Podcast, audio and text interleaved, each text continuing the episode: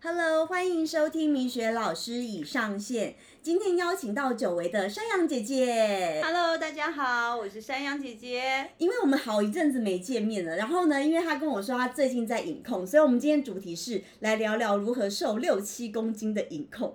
好的，那从我那无聊的便当开始吗？对 对对，因为刚刚山羊姐姐啊，她就给我看她的那个菜单，然后呢，我看到第一句话我说哇塞，好无聊的便当。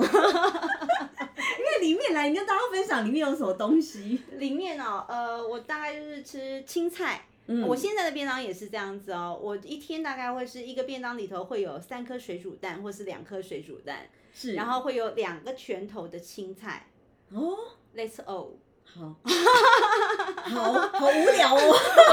我我跟你们讲，我的同事他们已经看到我的便当，已经看到有点嘘就是那种不屑的感觉，他就完全漠视，然后这样走过去。我觉得我人生突然变好精彩，没有比较，没有伤害耶。但是我觉得还有一个原因，是因为我吃素的关系。哦，对对对对，圣姐吃素，所以，所以我的其实就是便当的菜色的变化量，啊因为加上我很懒惰，我没有那么认真在煮自己的便当，所以我的变化量就不会那么的丰富。哦，嗯可是可是因为我觉得吃素啊，还是可以有。很 fancy 的做法啊，原因是因为我十月份嗯我去了纽约那因为我那时候帮了我一个朋友，就是台湾，他们是全台湾最大的素食公司，哦然后我去帮他，反正有反正帮他当英文翻译，也去顺便吃完了。哇塞，我才发现原来素食可以好吃到这样的地步，他们就下了很多，真的吃起来像跟荤食一样。嗯，那我刚刚看了三阳姐，真的好无聊，完全没有佐料哎、对，因为其实基本上哈，我呃从头前面开始的话，就讲起，就是我有参加了一个那个营养师指导的课程。对，那在营养师指导的过程当中，他确实是给给了我一些比较不一样的营养观念。那好跟大家聊聊。对，之所以我为什么会参加这个课程，其实呃有有一个最主主要原因，说我从小就胖。然后其实当然在长大的过程当中，我陆陆续续有几次的减重的经验，是，但是当然就是溜溜球效应，它又会回弹回来。对，那到最近一次今年年初的时候，为什么我会下定决心去参加这个课程？主要的原因是因为我发现我手臂上面的痘痘越来越多。哦，为什么这样？皮肤那炎？哎，对，有一部分的人会说，哦，他是皮肤炎，会说哦你保湿多擦一点，或者说那个角质增生，然后你给它刷一刷就会比较少。以前确实是这样，动对物好。对，可是后来有一次，在我的体重就是比就是呃，我在今年二月份的时候，在体重大概少个十多公斤的时候，在那在那段期间，我也很明显发现我的痘痘它不长了。嗯，然后那时候就给我一个反思，想说，哎，会不会是因为我的体重过重的关系，以至于我长痘痘？我不晓得这是不是真的，但是我那当下今年二月份想法很单纯，就想说，我希望回到不要手臂再长痘痘的那个状态。嗯，那那因为过去的成功经验告诉我，就我得再瘦一点。嗯，那因为我之前有几次的瘦身经验，所以就变成说，我发现我有一个特质，就是同样的情况，比如说同样我们两个做一六八，别人的效果都是我的 double。哦，对，呃，我我觉得就其实心里头会有点挫折感，就想是说。体质问题，对不对？那时候就想说，是体质的问题吗？还是因为我吃素的关系呢？可是很吓人的是，我的读书会，因为我们那群读书会朋友都吃素的，人家我读书会朋友，他的他们效果都超好的。这么夸张？那这个问题就来了，哎，今天已经不是荤食素食者的问题了，那可能是我自己的身体上面是不是出了什么状我况？觉得有可能。那我自己就没有新陈代谢是，那可能就跟一新陈代谢有关。对，那我也很想要看新陈代谢科，可是我身边看新陈代谢科的朋友都跟我说。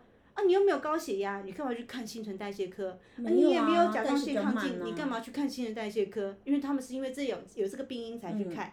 好，那终于等等等等等到一个机会，然后我就去参加了那个营养师的课程。那当然我一去，他就帮我做 in body，然后帮我分析。那他看了我的年龄、我的状态，他给我的回馈是说，嗯，他评估我是因为胰岛素的状况，啊，对对对，呃，可能状况不是那么理想，所以会有就是可能别人的平时瘦三公斤，我只瘦了一公斤这样的状态，就是一样的努力的情况下，那再加上可能就是长期的工作的关系，可能有些压力的调试不是那么好，哦，对，好，那也要又加上压力的状态，然后再加上说。我从小就这样胖胖的，那新陈代谢慢了之后呢，就是肚子会越来越大，嗯，那我说我这个肚子到底怎么回事？我没有怀孕。他说你是要代谢症候群，哦，就是，内通常脏脂肪肚子过高。对他有帮我看了之后，我确实我也是，哇塞，内脏脂肪真是一个比一个 baby 高很多。对，因为通常肚子大就是内脏脂肪的问嗯，题。那那那这些东西，他就是告诉我说，这些东西是可以一起处理的。那那时嗯候其实我心里头有点怕怕，我吓怕他叫我呃买了一个很贵的课程，或是要叫我去吃很多的产品，因对为对对对对，这些事情的背后都代表了一个事情，就是代表一个很多的资金的投入。是因为我想说，我口袋又不够深，蛮可怕的。那那那时候营养师他有跟我就是比较细致来讲一下他的课程的内容，他们主要是靠饮食控制，然后给我们一些新的呃饮食的观念，就是用这样的方式，然后去带领我们。那我们就透过八周两个月的时间去练习做这件事情。那你是多久减了六七公斤？其实我在两个月课程结束的时候，我大概就是很勉强的瘦了五公斤。哦，那后面的部分的话，因为到第三个月和第四个健康的时候瘦哎、对，但是就待会儿你跟跟跟你分享那个吃的过程，好啊啊也是一个妙事。好啊 好啊，那但是在后面的部分的话，就是维持，因为很怕复胖，你好不容易瘦了，你知道多对么珍贵的五公斤，对，然后然后就很怕又再胖回去，所以在后面吃的过程也是很小心的在吃。嗯，所以就是大概维持八九十八九十趴的，就是营养师那时候在指导我的时候的那个节奏，又嗯延续了大概一个多月、两个月的时间，哦然后又又后头又有在慢慢再掉个一公斤左右，哦所以才能慢慢累积来大概就是六到七公斤，因为我还是有点回弹的状态。但我觉得不容易的原因是，我觉得减肥最最难的是维持。嗯，是，嗯，对，我我觉得一开始瘦下来都很快啊，嗯，但很难的是维持。是。对，那所以在跟营养师访谈的过程当中，其实他那时候啊，他给了我一个这个计划。就说他建议我就是吃了什么东西，就简单的部分。哦、对对对然后当我看到它上面这个东西的时候，我就想说，哇塞，一天要喝两千八百 CC 的水，哎，这件事情其实对我来说好难哦。我我那时候我那时候还挺有自信的，因为我我觉得我是一个喝水挺能喝水的对你很能喝，我就不行。对，嗯、因为我我我跟山羊姐姐以前共事过，嗯，对，所以我知道她非常能喝水，因为她的水都是一大桶的那种，是以一瓶一瓶为单位。然后我想说，哦，两千八百 CC，我现在平均的话，因为我的办公室就放这一瓶，一瓶是七百 CC，是，那我一天的目标就在办公室喝两瓶，嗯，我平常啦，然后我就想说，我回家再喝一瓶，所以我一天就有喝到。七三二十一，嗯，两千八不难嘛，我再喝一瓶就好了。我告诉你，当我在喝的时候，哇塞，好可怕！为什么好可怕？因为我要分担，我十二点前要喝完一瓶，对，然后我下午的在下班六点之前我要喝完两瓶，嗯，然后他创造了一个什么状态？请跑厕所哦，我 跑厕所的状态已经跑到我同事都用一个厌恶的眼神看着我，好好笑哦，我觉得我好笑，但是我就是。就是想上厕所嘛，就是这样。那我就也只能硬着头皮喝，因为每天都还要回报我喝的水量是喝多少，嗯、然后他会鼓励我，很好很好，这样这样这样这样，好，那就喝。哎，到第二个月我就发现我跑厕所的频率下降了，嗯，就是我没有那么那么认真在跑厕所，反而是可能是我的身体开始慢慢比较适应、嗯、这样子身体的含水量。然后他又把那个节奏又换回来，原来的比较接近我在喝这么多水之前的节奏。嗯，我觉得这是蛮特别的事情哎。然后喝这么多水对我有什么好处？就是我大概在喝了一个多月之后，我发现我的皮肤变得比较亮。有那时候，然后我本来这个抬头的时候是很多的细纹是横的非常多的。嗯。但是当我喝那么多水，喝了一个月之后，我发现有一天突然发现，哎，我的细纹变少了哎。然后那时候我就发现，哇，原来人家电影明星这些明星这么饮食控制，喝这么多水，它真的是有它的那个成效存在，嗯、是真的。好，然后除了喝水的部分之外的话，再的话你会看到，就是他会要求我要吃足够的蛋白质，对，十点五份，对吧？一天一份是不是一颗拳头？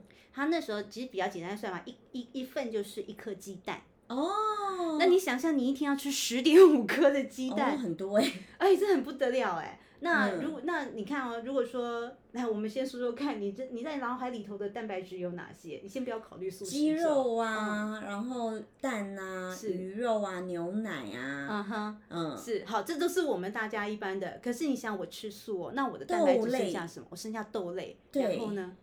还是豆还是豆类的。是我吃蛋奶素，我可以吃鸡蛋。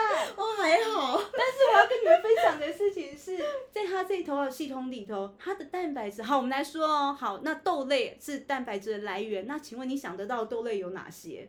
豆干啊，豆腐啊，豆浆啊，嗯哼，对，好，您现在讲的这些都是它的来源，就是原型的话都是黄豆，对对对。那可能就是呃有带过 baby 的妈妈会告诉我说，哎，鹰嘴豆也不错啊，因为他们说弄鹰嘴豆泥给孩子吃。那有些说，哎，豌豆好像也不错嘛，豌豆。好的，那不好意思哦，像我自己小时候认知里头的红豆、绿豆、鹰嘴豆、豌豆这一些。在这个系统里头，对我的饮食来说，它都算是淀粉啊。后来想说，可能是因为这些豆类的淀粉量含量比较高。哎，所以我刚刚讲的那些是真的豆类，是不是？对，因为你讲的都是同样圆形的，你的原型都是黄豆。OK OK，对，所以我的观念还挺正确的。所以他让我吃什么呢？他说：“那我就吃黄豆、黑豆、毛豆。”哦，毛豆也是，对对。没了。我的豆类就是这样子，所以豆干、豆腐，然后什么呃豆包、豆皮啊这些，然后豆浆哈，这都是我平常会吃的。那那这些东西不是来自于黄豆，来自于黑豆嘛？对。那豌豆不，那毛豆我还做什么？我只会想到毛豆炒蛋。对对对毛豆或者是凉拌啊，对对对，或毛凉拌毛豆，就就这样子。好，那这是我豆类来源。然后想说，哇塞，那这样饮食真的是有够单调的，怎么办？后来想说，哎，没关系嘛。我吃蛋奶素，我还可以吃蛋。对，可是大家还记得今年三四月发生什么？蛋黄，没错，又买不到蛋，我买不到蛋，好惨哦。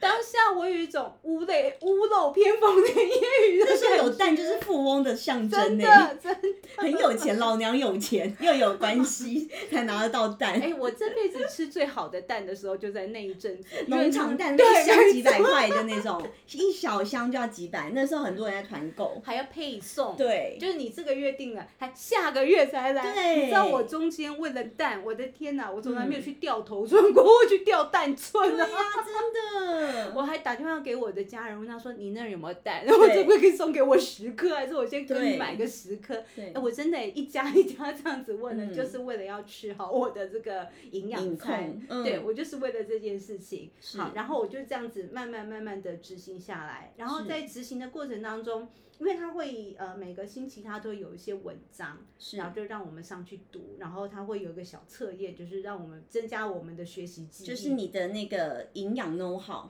对对对，他会会会这样子加上去，然后所以其实在这个过程当中，我就慢慢慢慢慢慢就是跟着他的脚步去走。可是有一件事情那时候让我产生困扰的部分是，我那时候以为营养师他会开菜单给我，是。他会告诉我说，哦，你你你早餐是什么，中餐是什么，晚餐是什么，这是我的既定印象。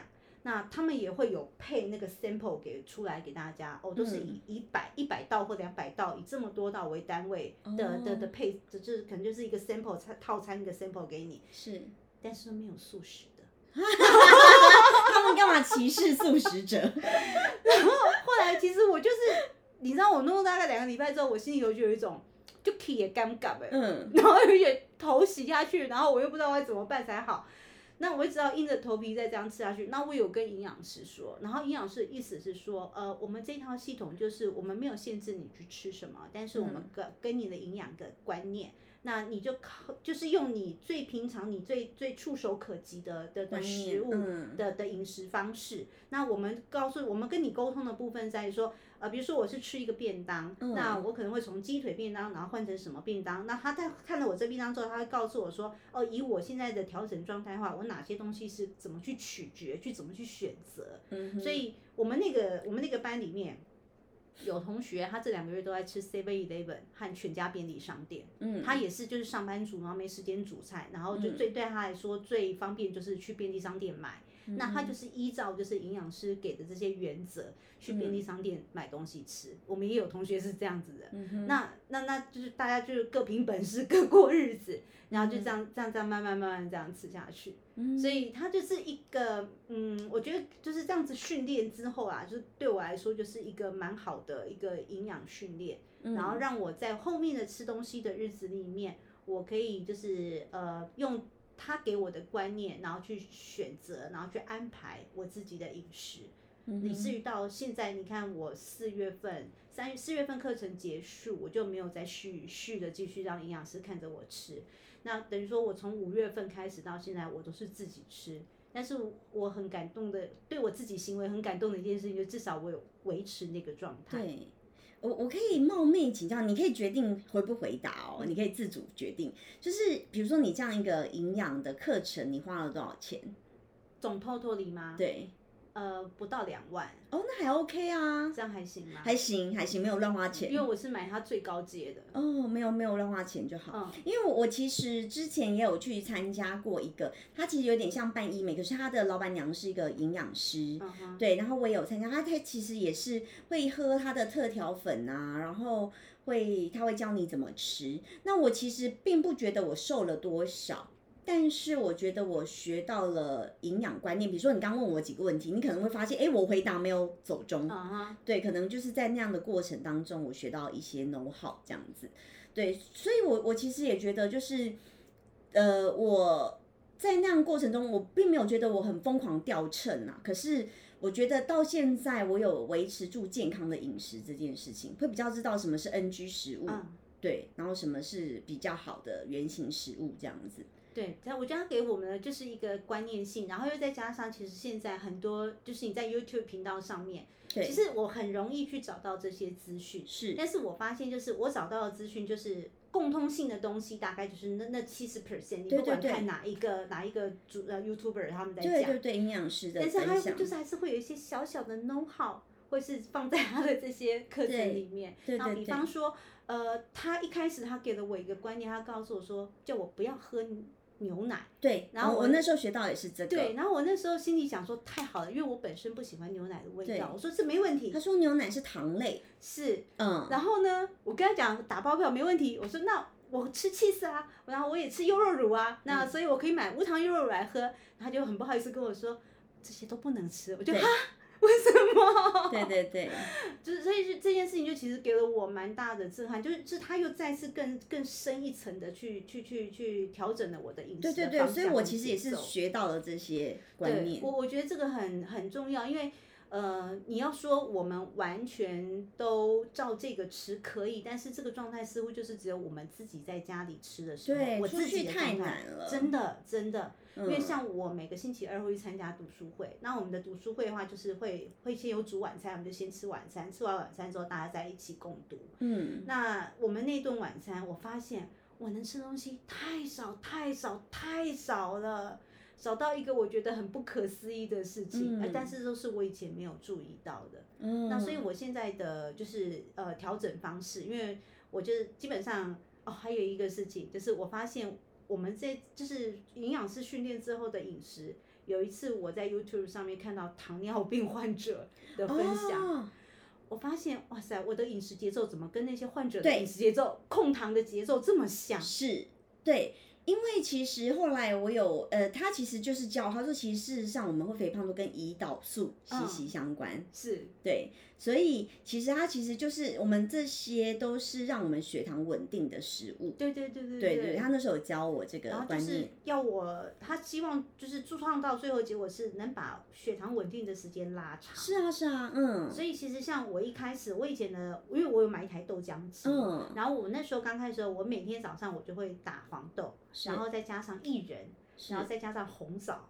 或者是加上那个好健康哦，好健康，对不对？超健康，而且还排水嘛，自我安慰非常好。对，那严老师看完我的这个菜单之后，他就跟我说：“那请你把薏仁拿掉，把红枣拿掉。红枣，红枣为什么？他说因为红枣是果干哦，所以吃了那个血糖也会上升。哦，然后呢，请你把那个枸杞拿掉，枸杞也是果干，哇，好冲击哦。是啊，理论上是，可是我觉得少量倒无妨啊。对，但是在他那一段就是控制期，他训练我的过程当中，他会要求我拿掉。那我拿掉之后，我就一直吃。因为控制期就是一个非常的时期啊。对。但平时吃，我觉得不为就是不要过量。对对对。嗯，然后我们就是，反正我到现在也是照营养师这个方式。然后我有加一个东西，是我会加咖啡进去。哦，这么特别。但是其实好像也不大能喝咖啡，咖啡是不是有些人喝也会？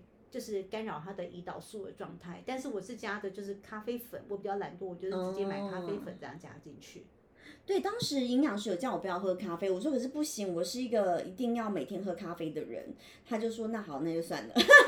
真的，对 他们好像是连咖啡因都不大，不对不不是在他的合适的范围之内。对对对，所以他们其实我觉得，如果真要严格起来是非常严格，但是、嗯但是我们是人嘛，不是神，所以我觉得有时候他们也会有一点折中啦。对，就是你你你做不了顶尖的，但就是指第二选项或第三对，至少我们呃，比如说你刚刚看我回答，而至少我回答出来是呃原型食物，并不是很多加工食品。对，然后就是那些豆类也回答对，不是淀粉。对 所以还是可以从中学习到一些正确的知识对，我觉得就是可以增加自己饮食的观念，而且这些观念啊是可以带给我一辈子的。对对对我觉得对它的这个，如果我坦白说啊，如果说是呃你去看那个价格，你可能会是觉得说哇，它是一笔钱的支出。是但是如果我把它分摊在我未来的二三十年的日子里面，它的知营养，识啊哎，这个这个概念，这个知识，它对我来说是很重要的，而且对它它它就是在我的生活当中会让我很清楚知道我在什么时候该做什么样的调对整。对对对，是嗯，比方说我现在的状态说，OK，我十二点以后我睡觉，因为睡觉的时候你就不会吃东西嘛。嗯。那到早上的时候，我就吃一个控制餐，就是我刚刚讲的那个豆浆，然后再加上就是一点咖啡粉，然后让它有点味道，就咕，然后我现在还会加毛豆进去一起打，然后就咕噜咕噜一起喝下去。喝下去之后，我的状态就会维持到中午。那嗯中午的时候，我就是吃，比方说三颗水煮蛋或两颗水煮蛋，再配上两个拳头。我的拳头不是面积哦，嗯我是体积，对，就是我的青菜量其实吃的很重体，我是我是吃一个体积的。没错，这件事情我也去跟营养师再次确认过，可是我跟两个营养师谈，然后他们有的人就是很疑惑的看着我，因为他们可能没有人像我这么机车去问他说，到底是要吃面积还是体积？积是体积。那我我其实我的。我想说应该是体积吧，是吃体积个面积，这样薄薄一层好像也不大适合。对好，anyway，我就是弄了两个拳头的体积，是体积。然后呢，再就是我也问过，因为我也很机车，我就是一个会做什么事会想要把它当硕士论文来写很。认真在看待它的。对对对对，那就是我就用这样的方式，然后去维持。那你说淀粉呢？其实因为我们晚上比较容易跟家人见面，嗯，那一直在吃这个营养餐，好像也不是那么合适。嗯所以我跟家我在晚上的时候，我跟家人见面的时候，或者说我有想要吃一点淀粉的时候，我就会把它放在晚上。我知道这在很多的嗯呃营养里头它是不合适的，因为这个时间点太晚了，他嗯就是马上就要睡觉了，他不会建议我这么做。但是我自己的想法是，这是我的一个折中的办法，因为我从晚上十二点之后一直到早上的十二点，呃，甚至说到晚上六点之前的这段时间，我的我没有我没有吃下午茶，我的下午茶就是喝一瓶的无糖豆浆，然后是嗯浓豆浆，那个益美或者是那个统一那个厚豆浆。哦，对，我就是喝一瓶这个，然后就当我的下午茶。我每天都这样子喝，就是用蛋白质来增加，就是让我的饥饿感不要那么重。对对，蛋白质是可以终止饥饿感的。嗯，我是用这样的方式，嗯，所以我自己告诉我自己的自我安慰和妥协，我是这样的方式做。哦，好嗯啦，这 anyway 不适合我。我整个就是美食主义者。所以，所以这样子做着对我好，就是比方说，我星期六、星期天我跟朋友的聚会，那我就可以吃比较多一点东西。但是我发现很自然，我没有刻意的去控制，但是我发现我就很自然的，我就会选择浅尝。哦，对对对对，我有学到这件事情，因为我是一个非常贪吃的人。就像我刚刚分享我的经验，事实上我没有在那样的过程当中瘦很多，可是就是我觉得我学到健康知识，是因为我我就是忌不了口的人。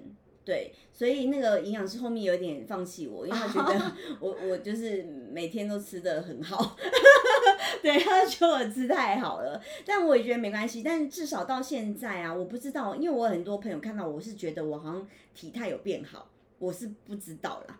但但我我觉得我自己分享，我自己是因为我懂得择食嘛，好对，但我没有忌口哦，我还是吃很多，但我懂得择食，还有就是运动。我觉得如果真的要体态比较好，我觉得张开就是张开腿，然后管住嘴，这很重要。对，对你一定要就是要去运动啊，要去有一定的消耗，然后你一定要管住你的嘴，就是这件事情是比较重要的。因为你如果是呃，像我之前有一些朋友去抽脂，嗯哼，哦，花真的了去抽真的抽手背啊，然后抽八万块，然后结果呢，后来没有忌口又胖回来了。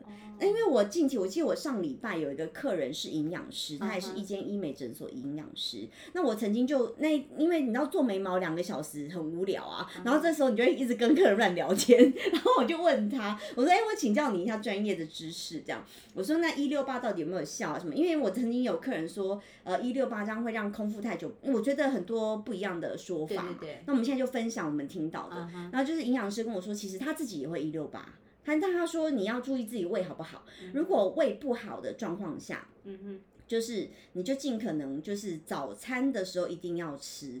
对，然后让晚餐的时候就可能晚上的时间就是早早点去睡觉，空腹时间比较长，然后这也是一六八方式。哦，对，就是他说你稍微去调整，因为大部分一六八就是早上起来不吃，然后都到晚餐最后一餐吃饱饱这样子是。对，他说，可是如果说你是一个胃不太好的人，你可以调整一下，让早上一起床是正常运作的状态。所以他对于一六八，他还是 OK 的，因为他自己也有做。然后包含我就问他什么抽脂，因为他就很直接跟我讲，因为他自己是这一个业内的人，我觉得我跟客人很好，是因为我们没有利益冲突，所以我们常常很聊到很深入，不是很利益导向的东西。他就跟我说，他说所有的减肥嗯哼，的方式就是都不管用，就是像我刚刚讲的，一定要张开腿，管住嘴，好，这个才是最有用的。他说你去抽脂啊，什么什么打什么什么冷冻啊，什么那都没有用。对，它就是短期的一个效应啊。其实，因就像回到我们一开始讲的，就是维持这件事情。对，维持很那如果。能维持住，它当然是可以有那个很漂亮的替代。是但是它如果不小心失控了，它也也是会再长回去就又回来啦。对，嗯，我觉得抽脂其实是需要，嗯，如果是看在就是他会回胖的这件事情 上面的话，他确实需要一些勇气，嗯，而且需要蛮大的决很痛欸，都 O C。我看我朋友朋友，他整个手背都 O C。那确实他抽完，确实手臂的尺寸有小一号。嗯可是你说是不是瘦到他真的很理想的体态，也不见得，有小一号。可是没多久，真的没多久，他又回来了。我就觉得他八万快丢水里了，惜的感觉，真的，我就觉得万个丢水里，好可惜哦。真的，真的所以维持真的很困难啦，就是假设你没有管住嘴，然后又没有真的适时的运动，其实有点难。我我是觉得，呃，就是我上了这个课程之后，我发现就是它还带给我一个好处，就在于说，它让我学习的自我调节。啊，什么自我调节？我就是想听。对吧？就是一个调节的过程。就我的意思是说，就是呃，我们现在这样的状态哈，我们两个现在约着去吃大餐，我们两个也可以一起去吃大餐，我们可以吃的很开心，我们可以毫不忌口去吃。但是吃完了之后，我们会更有自觉的知道说啊，后面的两天，后面的三天，我在整个饮食控制上面的话，我需要再回归到一个比较严谨的状态。这个观念大家都有，但是、呃，去做的那个力道，我发现我现在的力道会比之前我在上这个课程之前更更有力，就是更有信心。因为其实以原前我会有一个状态，就是说，我发现我做的好像也没有别人做那么好成效，对成效好，嗯。但是但是现在就是很微妙的事情是，当我开始用力在做这件事情，在我在把我的饮食在控制到就是呃我之前在上课的那段时间那样子，大概三到五天的时候，我多上去长多长上去体重会掉下来。啊，就是呃，难免我们都会有大吃的时候，胖个一两公斤，可是我隔餐少吃一点，它就会马上掉下来。哎、我我没有到隔餐，就是哦我可能要需要三到五天的时间，比如说我多了五百公克的体重，它会再回来，回到我原先的状态。那这件事情就让我觉得，我对于我自己的代谢的状态，就跟我呃今年参与这个课程之前的状态，我发现，哎、我的代谢力好像又有在往上提升一些。嗯，那我好像又可以跟我所谓的正常人，嗯 好像又可以再更接近一点。那我对于我自己这样子的饮食的调节的状态，也无形当中也帮自己在增加了一些信心嗯啊、因为我是一个没有运动的人，其实那时候营养师有要求我要走你要。运动啦。我发现去运动，它真的再配上那套饮食，它真的是可以瘦很快。嗯他要求我一开始要求我一天要走六千步。那我就扣谁嘛，因为我就是上班的时候不就走一段路，下班就走一段路，然后回来看看大概五千七，然后再随便巷子走两下，哎、嗯六千就躺下来。哎、其实这样运动量听起来就是够的啊。但是不好意思，人家要求是一万步，哦就是两个星期那我也还是不够。他就是要我要要做一万步，那不然的话，他就是要我就是呃，比如说你要有氧啊，然后一个星期三十分钟要做两次或做三次。啊，对，我觉得一个星期两三次频率嗯是对的。对，但是懒嘛，基于懒。然后你要不要跟我去打球？我近期很热爱打球 哎、我就问他说：“那我可以跳塔巴塔吗？”他嗯说：“我不管你做什么，你就是要去做运动。塔巴塔真的实在是也是挺累人，我试过，但一次就但绝但我也没有跳。嘴上塔巴塔。营养师会责备我，而且嗯他们好好有包容度、哦。我跟你说，他们不是有包容度，他们是司空见惯。他都没有责备我，他没有在这件事情上面，就他就说，哎，提醒你哦，你要多他运动一们司空。见惯了，一定。我跟你说，十个可能搞不好有八个像我们这种人。但是我们在勾问卷的时候，我们都说，哦，yes，我一个星期可以运动一次到两次。你们一开始都是你知道，信心满满。理想很丰满，现实很骨感。对对对对那那你看我这样子，就是我没有他那么认，我没有我没有那么认真的运动，但是我我这样子在他的这个课程当中，我大概还可以瘦个五公斤。如果我再认真运动一下，我想我再多瘦个一公斤，或是再将近两公斤。可是我今天看到你真的瘦很多哎、呃，我觉得是因为我的脸瘦比较多的关系。那其实就是这可能也是每个人瘦的位置不大一样，我就是瘦点瘦很多，然后人家都会觉得说啊，你只有瘦个六公斤啊。我说对，他说我觉得你瘦的好像十几公斤。我说嗯，那因为我真的我以前胖脸，就是脸都圆滚滚的，然后就是脸消下来，但是其实身体上面就还好。你看我今天穿这个裤子，是我我之前的裤子，哎，这个裤子都没有换。但我跟你说，其实到我们这个年纪啊，脸不要太瘦，很很语重太瘦会心长，太老，是不是？对，会会有哦老态，真的真的。那怎么办？我就打一打，没有没有没有，你你的脸维持这样就好了。这个状态就是对，但其他我觉得就是靠运动。嗯是，然后再就是体脂肪，体脂肪其实也没有掉那么快，反倒是内脏脂肪在那时候掉的比较。嗯对，我觉得饮食对内脏脂肪的功效是不是比较大对比较？大，对，因为我当时也是因为内脏脂肪的关系才嗯去，要不然我真的本人没什么羞耻心。我我觉得我肉肉的也很可爱啊，我觉得我这样也很勾子呀，所以我其实并不是因为觉得呃胖或什么，但是因为我那时候觉得哎不行，因为。健康很重要，嗯然后内脏脂肪好像真的偏高，所以我想要去把这件事情给调整。调整一下。对对对对。对啊，其实我没我我没有什么太大的目标，因为他他他要我瘦十七公斤，哦17公斤然后我今天来的好冷大哦。我我心想说，哇塞，我应该是很罕见的，就是只瘦到人家定的目标的不到三分之一的状态，然后还敢来跟人家分享，有在求好，真的是先求有再求好。凡事不用太苛求。我跟你讲，真的，先求有再求好，你这样就已经很让人钦佩，好不好？要是我瘦了六七公斤，哇塞，我现在是个大正妹了。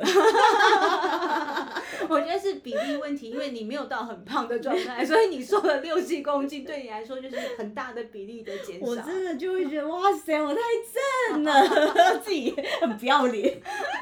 你想十七公斤啊，你，这是一个孩子的目标，就是一个小孩子的体重了。对 我，我那时候怀孕胖了十三公斤，对，所以就觉得哦，好哦。那你后来有再把它瘦到什么状态？没有，后来就没有瘦啊，就就一直我先真假的，为什么会是这样？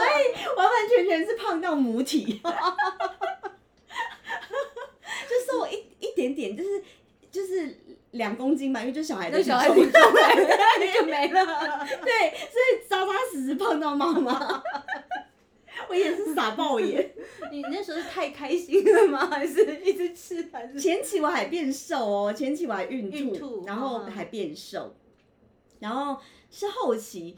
突然发现，哇塞，怎么都没变胖，就开始肆无忌惮。真假的对对对，后就觉得哇塞，怎么这么好？我实在太适合怀孕，真是狂吃。对，就就开始肆无忌惮的乱吃这样子，嗯然后就是一发不可收拾。那那你的那你的那个妇产科医师有提醒你吗？他就说哦要小心那个妊娠啊什么什么就是糖尿病糖，什么对对对对的，对，血糖过高什么之类的。然后我就好，然后那时候控制就是真的有开始控制，就维持住。但因为前期也怕太就是就是中期啊，中期有有胖蛮多，就就开始维持住这样子，然后一直到稳定的发胖，但没有很失控的发胖，只是我我稳定觉得哈，的发胖。那那就是到怀孕后期的那个时候，就是有的时候宝宝不够大，医生就叫我们多吃一点。对对对对他希望说那个宝宝可以体重可以追上就是什么周数，是，然后然后。当我们体重上涨，他他宝宝体重上涨，我的体重一定会上涨。当我们对体重上涨的时候，其实我坦白说，心里头的那个想法就是说，我希望这些都是宝宝在胖，不是我在胖。对对对他离对开我的身体的时候，我就瘦下来了。对，可是这个这件事情真的，你就是小孩出生，你才知道他多重。我觉得是很残忍的一件事情，因为像我妹，我妹生完之后，哎、其实我我很压抑耶，他们会对于就是生完之后，然后躺在那儿，然后去量个体重回来，就开始很落寞。啊，真的吗？我好没有羞耻心哦，我我完全没有羞耻心因为他会哎一。直去算，就是 Oh my God，我这个孕期，然后我是增长了多多的体重，然后现在扣掉这个宝宝的体重，然后我还有多少体重，就是我还要再再再再减重多少，我才能回到我孕期之前的体重。好吧，我只能说我很没有羞耻心。然后我后来我才发现，哇塞，原来产后忧忧郁症是真的会这样子来，这件事情就可以让他很 worry。然后再加上就是，比方说有些人要呃喝母奶，然后为了挤母奶弄来弄去弄来去，然后就是哦，挤母奶真的会让人家很崩溃哎。哎，然后、嗯呃我们第一次挤母奶，我也没挤过母奶，我 你帮他挤没吗？因为有个机器啦，要让它吸。我跟你讲，嗯我们第一次他就给我一个小针筒，嗯，然后我们挤的就是这么一丁点。儿，我也是一第一次都是这样。然后我们搞了两个钟头，哎，对。那个一丁点不是一 cc 半 cc，一哦，各位亲爱大家，就是那个一个米粒大。对对，一滴没错，然后我就拿着很珍贵的这个两一两个米粒，就是这个针筒给小孩舔一下。我拿去婴儿室，然后护理师看这样子，嗯，这恐怕不够宝宝吃吧？对你们回去再努力，就还给我了，我又拿回来了。好好笑哦，我才发现，哇，好可怕！这个真的很可怕。哎、努力了两个小时哎、然后我我有一次在家，然后自己莫名其妙挤挤挤挤挤大概四十分钟，然后还挤不到六十 CC，我整个人就好崩溃哦。很挫折哎、对我发现哇，原来母乳母乳喂养这件事情也是会让妈妈很很崩溃的事情。对，然后那时候我妹就，那后来后来其实我们家这些小孩子生完之后，我就跟我妹就是呃，我就给她一个，我就跟她讲一句话，我说哈，喝母乳就像拿遗产一样，那能能喝多少呢？就是上天天注定，就这样子，不不强求，真的不要强求。然后在在此之后，我遇到的每一个生宝宝的妈妈，我都跟他们讲说，没关系。奶粉也很营养，我们可以就是有喝奶粉也喝母乳，我们可以这样子，让妈妈不要太累。嗯，因为我的点是在于说，妈妈要有足够的休息，她才能应付更多其他的事情。对。如果因为母乳这件喂养这件事情，让她非常的，虽虽然母乳很辛苦，我们认同这件，呃不，母乳很营养，我们认同这件事，珍贵的，很珍贵，但是把妈妈搞得很崩溃，这也不是很办法疲惫，真的不是办法。对，没错。所以其实在这个部分的话，就是我我跟我妹妹，就是我们有一些我们自己对这件事情的想法和看法。我很早看得开，我就啊算了，我就说好吧，那 我能给你喝多少就喝多少，然后其他就是就是靠奶粉这样哎、子。真的耶，我真的觉得两个这样子掺着，真的妈妈不要太累，这真的那是我们没有办法，所以只好自己解套。我蛮乐观的，就觉得哎，算了算了，不要逼死自己哦。所以找出自己解套的方对，式。真的真的，而且你说，就是因为我妹妹也吃素，那我们回过头来看素食的月子餐或素食的这个，真的是没有变化？呃，因为我们都是订月子餐，那嗯当然人家那个订月子餐，人家会就会做出很多的变化。可是我哦坦白说，你现在叫我去给你做个月子餐，我真的做不出来，我、我哦脑子里面没有这个蓝图，没有这个东西。嗯其嗯，实我也不晓得到底要弄什么东西给妈妈吃。哦，其实就汤汤水水类的东西，汤汤水水，然后他们都要补，然后又什么一会儿不能吃麻油，一会儿什么什么时候对，那个很。麻烦，对，嘿，然后有的还生化汤啊，哎，对，然后再嗯什么盐巴，有人嗯什么不吃盐啊，去盐我也搞不清楚这些。那我们那时候就比较简单的方式那，是订一个素食的月子餐，嗯，然后我妹夫的解决方法就是全部都去住月子中心，这哦个钱我愿意出。啊，我他真的给他住个二十几天，真的每一胎都住二十几天。真的哦，好赞哦，我妹夫他就对于这件事情，我觉得我也蛮敬佩他，他人生看得很开在这一点。是就是这件事情如果不搞好，可能这后面的日子 都很难过安吧。泰做要安好，求生欲得要很强，对对对，在这个部分，然后所以你看，我妹她也是很认真在做节食，然后是在做这个饮食控制。可是我就发现，哎，呃，有参加营营养师的指导和没有参加营养师指导，还是会有一些些落差。就算我每天很认真的跟他分享，我发现还是有一点点落差。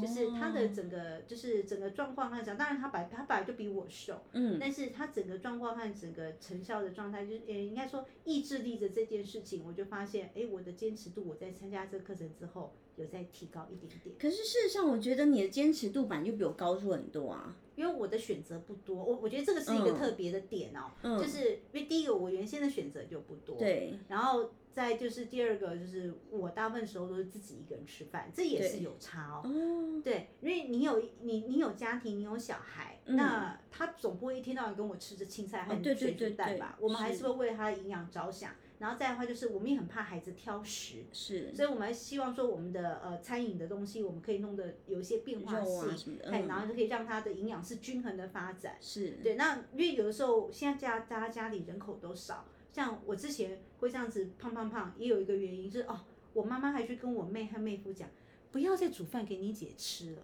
为什么？因为他们家煮饭好好吃啊！我妹夫就觉得哇塞，怎么会有人这么欣赏我家煮的饭呢？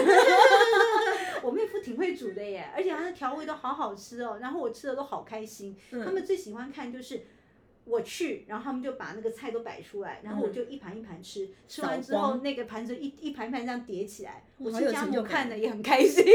他就哇塞，我们家的菜怎么就有人这么赏识啊？然后我妹夫就这样子，这个你妹都不吃，这个这个小朋友都不吃，这个又怎样怎样不吃，这个又怎样他怎样觉怎样不吃得找到伯乐，对，然后他就很期待。其实那时候他就很期待每个星期五晚上，然后我下班之后去他们家，因为他会他比如说他喜欢吃点辣的东西，嗯那他们都不吃辣，所以就是我去的时候他会自己再煮一个辣的一道菜，那我们俩就分着吃，我们就吃的很开心。对，然后他喜欢吃小炒，像我也喜欢吃热炒，是然后他他会炒素食热炒，嗯啊，我不用出去外面吃，我就有素食热炒，好所赞以也是哦吃。的很开心。对，那但是就是在这些开心的情况之下，我就无形当中越吃越多，因为他们会觉得说啊，这大姐应该吃不完吧？可没想到我都帮他吃完了。我确实是他家吃胖了两三公斤，确实是有，真的，就每个礼拜五这那样那。你别去他家了吧？所以后来我爸、我爸、我爸妈就跟我妹和妹夫讲说，不要再做饭给你大姐吃了。我会在年初的时候到达那个体重巅峰，也是就是这么多少年这样子慢慢累积下来的。嗯对，那做了这个调整之后，我现在还是会去他家吃饭，但是因为有的这个调整，那他也知道说啊，可是我觉得我们两个哪些东西体态差不多哎，会吗？真的，嗯，真的我我我我有有这么夸张有吗？有有，我觉得我们两个体态是差不多的。你会不会对自己太苛求，还是我太没有羞耻心？不是不是，因为因为其实基本上，我现在并没有受到我我妹妹结婚的时候那那时候状，我我我妹妹结婚的时候是我这几年来最瘦的时候，那跟现在体重大概差个四五公斤哎、可是还好吧，四五公斤很快就回来了啊，很快就回来了，讲到好像很容易似的，确实是很快就回来了。好好笑哦。但是就是这这个就是我我我最后就是觉得说，嗯，这整个训练过程就是让我在至少在意志力和饮食控制这个部分，确实是对我自己个人来说是有加哎、分。那我好奇问一个点，当你真的很饿、很饿、很饿的时候，你会怎么办？跟你报告，在那个训练的过程当中，就是在那两个月营养师指导过程当中，因为我吃了非常足够的淀粉，不不，对不起，非常足够的蛋白质，所以我不会饿，而且我不饿，我喝水喝到饱，然后我真的不会饿，然后我还跟营养师说，我吃不下了，我可以少吃点吗？哦，因为吃太多蛋白质跟青菜的关系。就让你的胃整个是填饱的感觉。我我觉得我有被填饱，又加上喝了两千八百 CC 的水，嗯，就是其实我一直呈现一个饱足的状态。他都很很细致，就是三天两头就问我说：“你饿吗？你会不会有饥饿感？那你现在还好吗？”因为其实到后面的时候，其实也没有到很后面。嗯，他一开始说，刚你看的那个是第一份的菜单，嗯，然后后来他就要求我要把那个淀粉量降低，降低到一餐四十公克。哦，四十公克是什么概念？不知道，就一口饭就没了。哈，我真的拿秤来称哦，所以一口饭就是我一餐的淀粉量。对，那会不会很挫折？而且这个淀粉量包含什么？包含地瓜啊，那地瓜不就一口的量就没啦？包含芋头啊，那时候少了吧？因为我我那时候我想说，好吧，那那我我我吃一个那个什么蒟蒻好了，不是有蒟蒻面吗？有有。然后说蒟蒻不能吃，我说为什么？因为蒟蒻是粉货的。它是用粉货的，所以淀粉在里头。哦，对。他说，如果你吃一个蒟蒻面，请你就是用一一一一份淀粉的量去去计算它。哦，对对对，我有听过这个东西。对。然后好吧，那这样子吃，在吃了大概两个礼拜之后，哇塞，他叫我无淀粉哎。可是我觉得完全没有淀粉，是不是很容易复胖？我跟你说，我的无淀粉状态是，我觉得我的身体没有。还没有那么快去适应无淀粉状态，所以我大概吃到第三天以后，到第四天的时候，我就开始有点小小的虚虚，没有力气。这时候我自己就会再调节回去吃一，就是四十公克的四十公克一餐四十公克淀粉量，是，我就会这样吃。然后我发现我这样吃了之后，我的力气就又回来了。所以其实在这个过程当中，其实我也没有那么乖，就完全顺应的营养师的规划。我自己还是会依我自己的状态去做一些调节。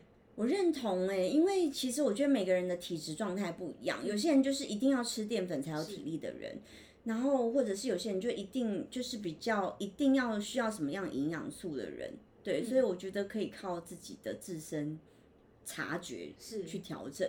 真的，所以就是这个，就让我最大的收获就在于说，呃，我可以观察我自己身体对对对，察觉的，然后适时的去做一些调整和调配。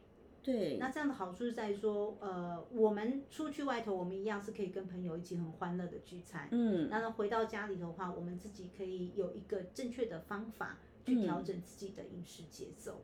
嗯，这就是一个，我觉得是一个很棒的一个一个学习的一个过程。哦，懂。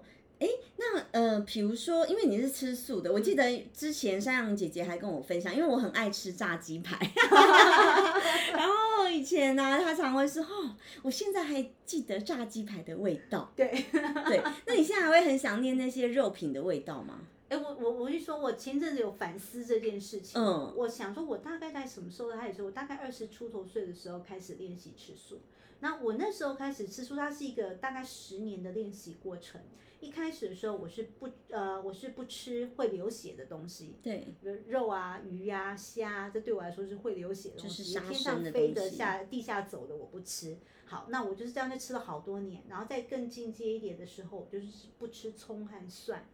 五星是不是？对，五星素我就没有吃了，然后就一直维持到现在。嗯，那坦白说，在大概前面十多年的时候。呃，我都还是会记得肉的味道。现在不能说完全忘记，但是现在回味的次数少很多。嗯，回味的次数，那你真的很想吃，所以你就是冥想吗？不会不会，就 是冥想吗？就是呃，因为是累积的时间已经十多年，将近二十年的时间了。他就是对于肉的需求和欲望，就是已经降到，其实他已经不在我的脑海的名单里面。但是你现在问我说，我还记不记得炸鸡盘的味道？我记得，但是可能我在十多年前回答你的时候，我那时候对它的印呃印象回忆大概是七十 percent。那我现在对于这个味道的印象回忆，我现在这个当下对于这个印象回忆大概是三十 percent 或四十 percent。哦，我我发现有这样子的改变，它就是在一个无形当中的改变。嗯，比如说我分享，我真的是一个很爱半夜追哦，你知道半夜就是妈妈放风的时光吗？就是 me time 时光，就我觉得这个时间才完全放空属于自己的。然后我就是晚上很喜欢小酌啊，然后吃点宵夜。我昨天半夜又这个老镜头又。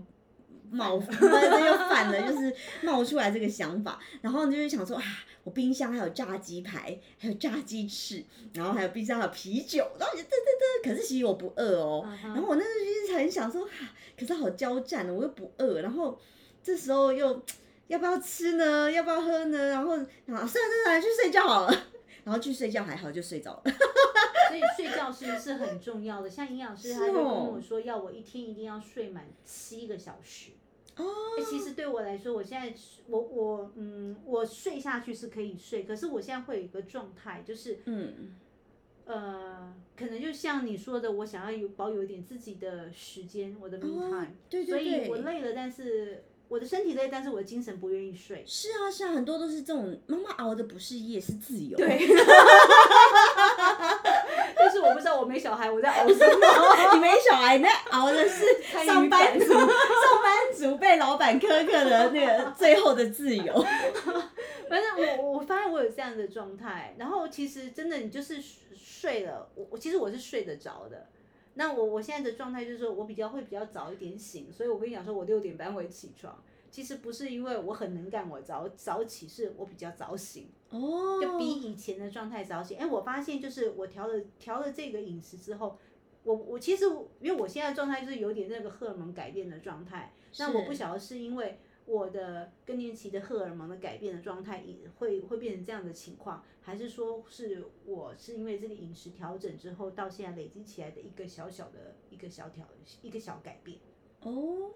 嗯，我我分享一下我的经验，因为我其实一直都有失眠的状态，然后我觉得近期有稍微缓解，就是呃，应该是运动啊，因为我近期真的是蛮疯狂爱打球的，我觉得运动可能也是让我打一打很累啊，想睡觉，睡得比较好。对，所以我真的也是很推崇运动这件事，我我真的觉得就是不是只有忌口，因为你会发现，如果说有一些只是忌口的人，他瘦的很不健康。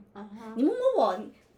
我是有肌肉呀，你很崩哎，对我是有肌肉的，皮都是崩的耶。对我是有肌肉的，哎，你有听到那个那个香香姐拍打我声音？对我是有肌肉的耶，就是我不是肉肌，但是我是走地肌，因为我这个都没有没有用力。哎，你你没有，可是以前香香姐姐是走地肌哦，我是肉肌，对，所以就会觉得有差啊。对，所以很多人会说，哎，我好像体态变好变瘦，其实我没有变瘦。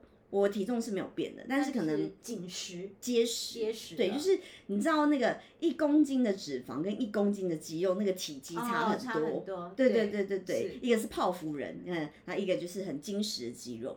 所以我其实体重是没有变的，但是整个体积看起来是有差的。对这个观念分享给大家，就是我觉得，呃，像我以前年轻的时候也会有迷思啊，就是觉得一定要瘦到几公斤、几公斤才是怎样。可是我觉得那些都是虚幻的。我现在对于公斤，我根本就没有什么感觉。所以很多人问我说你几公斤，我说关你屁事。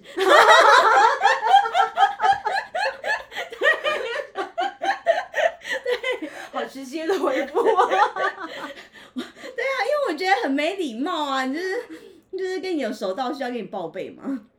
我就是会说关屁事，对，对，我就觉得你是我的医师是不是？又不是去看诊问我身高体重。前阵子啊，前阵子有一个高中老师，就是我们，当我们从年轻的时候就一起上课，就读书会上课，所以大家还蛮熟的。嗯。然后他那时候他就跟我，因为他长我个三四岁，是，那所以他就年近半百，很有智慧的老人的感觉。他就他就他就很语重心长跟我说，他说是，呃不。山羊姐姐，山羊姐姐，他说：“你他说我们这时候啊，我们这个时候啊，真的不用太瘦。他说你有一点这个圆润的状态，真的对你的健康是好的。对，是真的是真的。我我也是真心这么认为。就是我觉得，嗯，别人眼中的美不一定是你自己心里定义的美，你自己觉得美就好啦。你干嘛活给别人看？对。”这是我自己觉得啦。但是当然不要太走中道，就是对于身体危害或不健康这样啊，子。对我我觉得现在这个点，我的我的我的那条那条警戒线就是不要让我的健康检查上面出现红字，对对对对对我的警我的我的的我的目标啊，就是这样子，对对我就维持这样子就好。没错其，实我我我没有那个胸怀大志到想要瘦瘦十七公斤，我也是，我就是一个毫无羞耻心的人。我记得我当时去看那个营养师课程，那营养师就说：“你真的有想要减肥吗？”我说：“其实也还好。”啊，真的吗真的，我就是很大言不惭。协助你，对我真的很大言不惭。我说我其实只是希望我内脏脂肪减少，嗯然后比较健康。就是因为我其实我觉得身体会告诉你，因为当时的我，我觉得我很容易累，可是我又很常失眠，就是我我的我觉得这样是不寻常的状态了。对，如果很容易累，我应该要很快入睡才对啊。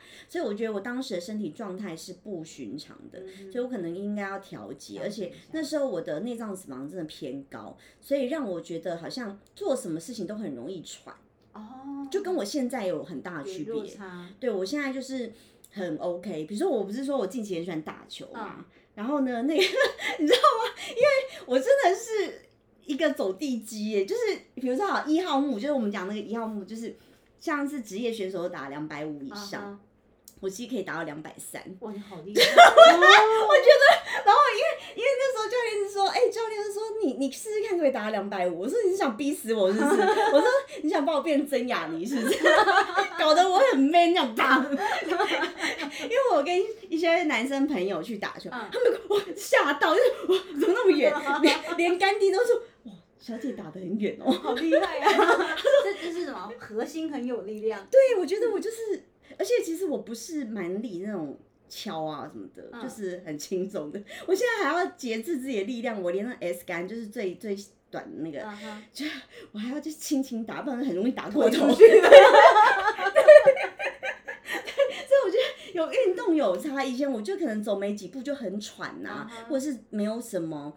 呃，其实我觉得我以前因为很常出国，就很容易扛重，嗯我我很能够扛重。可是其实就是我觉得心肺功能没那么好，嗯很容易喘什么的。那近期就比较好一些，比如说呃，就是运动完我可以就是维持比较长的时间，嗯哼，对心精神比较好的对对，对对对对，所以我觉得好像饮食再加上运动这两个真的很重要。所以它真是一个亘古不变的健康。我觉得，是没有没有捷径。然后我跟大家分享一个东西，因为我有一个粉丝也是我的客人，嗯，他曾经呃跟我推荐了一个，就是也是抗，就是等可能胰岛素控制的药。他那时候丢给我看，我还很好奇要去看。哎，我说那个这个不就是跟益州糖？你知道就是最近很不是很流行针剂吗？啊，对对对，就是对对对打然后用个 app 在上面，你是说那个吗？呃，不是不是一一个针，然后打在你的那可能肚子啊，或者是皮下脂肪比较多的地方，然后打针，就是瘦瘦针，就是坊间很很常听到瘦瘦针，对不对？对不对？很多人打，然后其实事实上那时候我其实没有打，然后是我朋友他有打，然后他可能觉得我是一个大食怪，啊，那男生那时候 要追我，可能他觉得我吃他太多钱了吧，可能就是这女的也太会吃，然后呢，他就跟我说我要不要打那个东西嗯然后会瘦这样子，然后我就说好啊，来玩玩看，好啊打，然后打了确实就是食欲没那么旺盛。哦，真的啊，对，真的真的有差。然后，可是他还是觉得我很奇特。他说：“哎、我打完是都会想吐啊，都会完全吃不下东西，你都不会想吐哦。”我说：“没有，我看到食物还是很想吃啊。” 他就觉得很荒谬。他说：“他说为什么？我还是觉得你打了，你食欲还是很好。哎，我跟你讲，这就是我们跟我啦，我也我也会有这样的状态，对就是我不是因为饥饿我去吃它，我是想吃，我是因为就是想吃。我也是哎、哎、其实他们他他有他们就是你你去看那个 YouTube，他们有些是有有在分享这个状态的。他说不知道我我们的脑子里头不知道什么东西是什么状态，然后可能要透过一些什么训练，然后可以让这个状态。我就是看到美食无法抵 抗的人欸、其实我不饿哦。对，我不饿。对对，对我我我以前就是我在在在上这个课之前，我的这个状态非常的明显，因为我发现我只要十一点不睡觉，哎，那我接下来的下一个步骤就是找吃的。我也是哎、那怎么办？那所以营养师就叫我去睡觉。我也是。他那时候给我的解方就是，那你去睡觉啊。然后，因为后来睡不着再另外梳理吧。然后但是呢，后来因为那个男生在追我嘛，然后所以他就是。他就是就会帮我打，然后可是后来他说怎么对你来说都没效，我说有啦有啦，我觉得有效，我吃的没那么多了，就是我觉得对我来说，可能我以前可以吃十份，但我现在吃五六份，我就觉得差很多啊，那差一半差很多。对我对我来说差很多，可是他的他的认知有效是，他是完全降低到一份都还有想吐的那种境界，太厉害了吧？对，然后我就觉得啊，他说怎么对你来说没效，后来他就不想帮我打。他觉得好浪费钱，对他来说剂量太多，对我们来说可能有点剂量不足。我也是这样觉得，但后来我也是觉得，我觉得最终还是要回归到自身，因为当我没有打之后啊，我觉得其实我还是照常吃，我的体重也就是维持没有太大的改变这样子。对，我觉得还是回归到自身啦，就是自己的自己的调节调节，真的真的。对对对，我觉得这是一个很好的练习啊，就是一个也是一个蛮难得的自我。自我意志的一个训练，就是很多人很，你们看很多书，他就说你要你要自我控制，要怎样怎样怎样怎样。我以前是想说，哇塞，我也不是很会读书，也不是很会做事，这也不行，那也不行，我到底有什么东西好训练的？好像没有一件事情可以让我就是持之以恒做比较久。然后我上这个课之后，我就发现到现在这个这个点，我都我就发现说，哎，或许这件事情是我自己对我自己自我意志的训练的一个一个起始，一个契机，嗯。有哎，所以你现在十一点想想吃东西的时候，这真的乖乖跑去睡觉吗？没有哎，我就是一直躺在床上，然后就一直划我的手机，这也不是好事。然后划手机，殊不知又划到美食。对啊，很没有礼貌，为什么都是一会儿大胃王吃，一会儿这个煮饭，一个怎样怎样怎样，都是吃的东西。而且我发现，我后来我发现有个点哦，不要看韩剧哦，因为他们好。哎，为什么韩剧总是很多小菜啊，都会有吃的东西出现啊？因为他们就很多小菜，而且就摆很满对对对，满桌对很丰盛的这样子。我想说哇，不饿，然后真的都是看到饿。然后我我常常不饿，然后看也会饿，然后不看也会饿。然后还有一个就是，我就不要买那么多东西放在冰箱里。哦，我时常开冰箱，然后是很落寞的把它关上去，然后隔一会儿有效是不是？我是这样子，然后隔一会儿我又开冰箱，然后又很落寞把它关上去，然后我可以这样子坦白跟你说，一个晚上会开个两三次。好疯哦！哎，如果你有枕边人，他一定会觉得你疯了。对，他想神经病嘛，就没有东西了，你干嘛一直去看他？我不是开枕边，他一定觉得嗯，夏阳姐姐你怎么了？我不止开冷藏。我还开冷冻，我明明知道没有东西，但是就是没有我想要吃。你问我说我想吃什么，其实坦白说，在那个当下我也不知道我想要吃什么，就想冻的，就是想吃个东西。然后我连饼干我都很少买，我现在饼干我都是我去我妹妹家的时候，因为小朋友吃饼干，然后哎，那你送个两三包好不好？我的饼干我连一盒的饼干我都尽量很少买。我跟大家分享我的，因为我觉得真的就是你要先了解自己。然后再去选出自己最适合自己的方式。像我啊，像姐姐这种做法完全不适合我，因为我家冰箱是空的，我就会打开 Uber Eats，更惨。哎，我没有 Uber Eats，对，所以更惨，里面的东西更不健康，然后更多碳水化合物，更多酱料。所以呢，我现在我的冰箱至少很多是原形食物，就是肉品啊，或者是蔬菜呀，就是玉米笋，然后像我最喜欢的球芽甘蓝一定有。对，我觉得那种。东西料理起来至少它是健康的，我可能就是气炸锅炸一下，或烤一烤，或者水煮，对对，或像火锅这样就可以吃。至少它是原形食物，跟比较健康的。像我我真的晚上会会这样吃啦，但我觉得心态会我会觉得比呃，我之前不是说我去看那个营养师，那时候那时候我是真的很常叫外送，或者是下楼买东西吃，吃吃外面的东西真的很容易变胖。我我觉得因为。油啊，还有调味调味调味料，对对对，那些烹饪的方式都相对比较 heavy 一点。嗯，对，所以我就是我觉得每个人去找出适合自己的方式，因为要我忌口是完全不可能是，自己很坦诚。但是好处是在说，在于在透过营养师的协助和指导之下，我们都知道自己在选择的时候可以如何帮自己。纵使我做不到一百分的选择，但是 maybe 我可以用七十分或八十分的这个点来选择适合我自己的饮食状态。对我，我觉得其实就是一点点的进步，总比停滞不前好。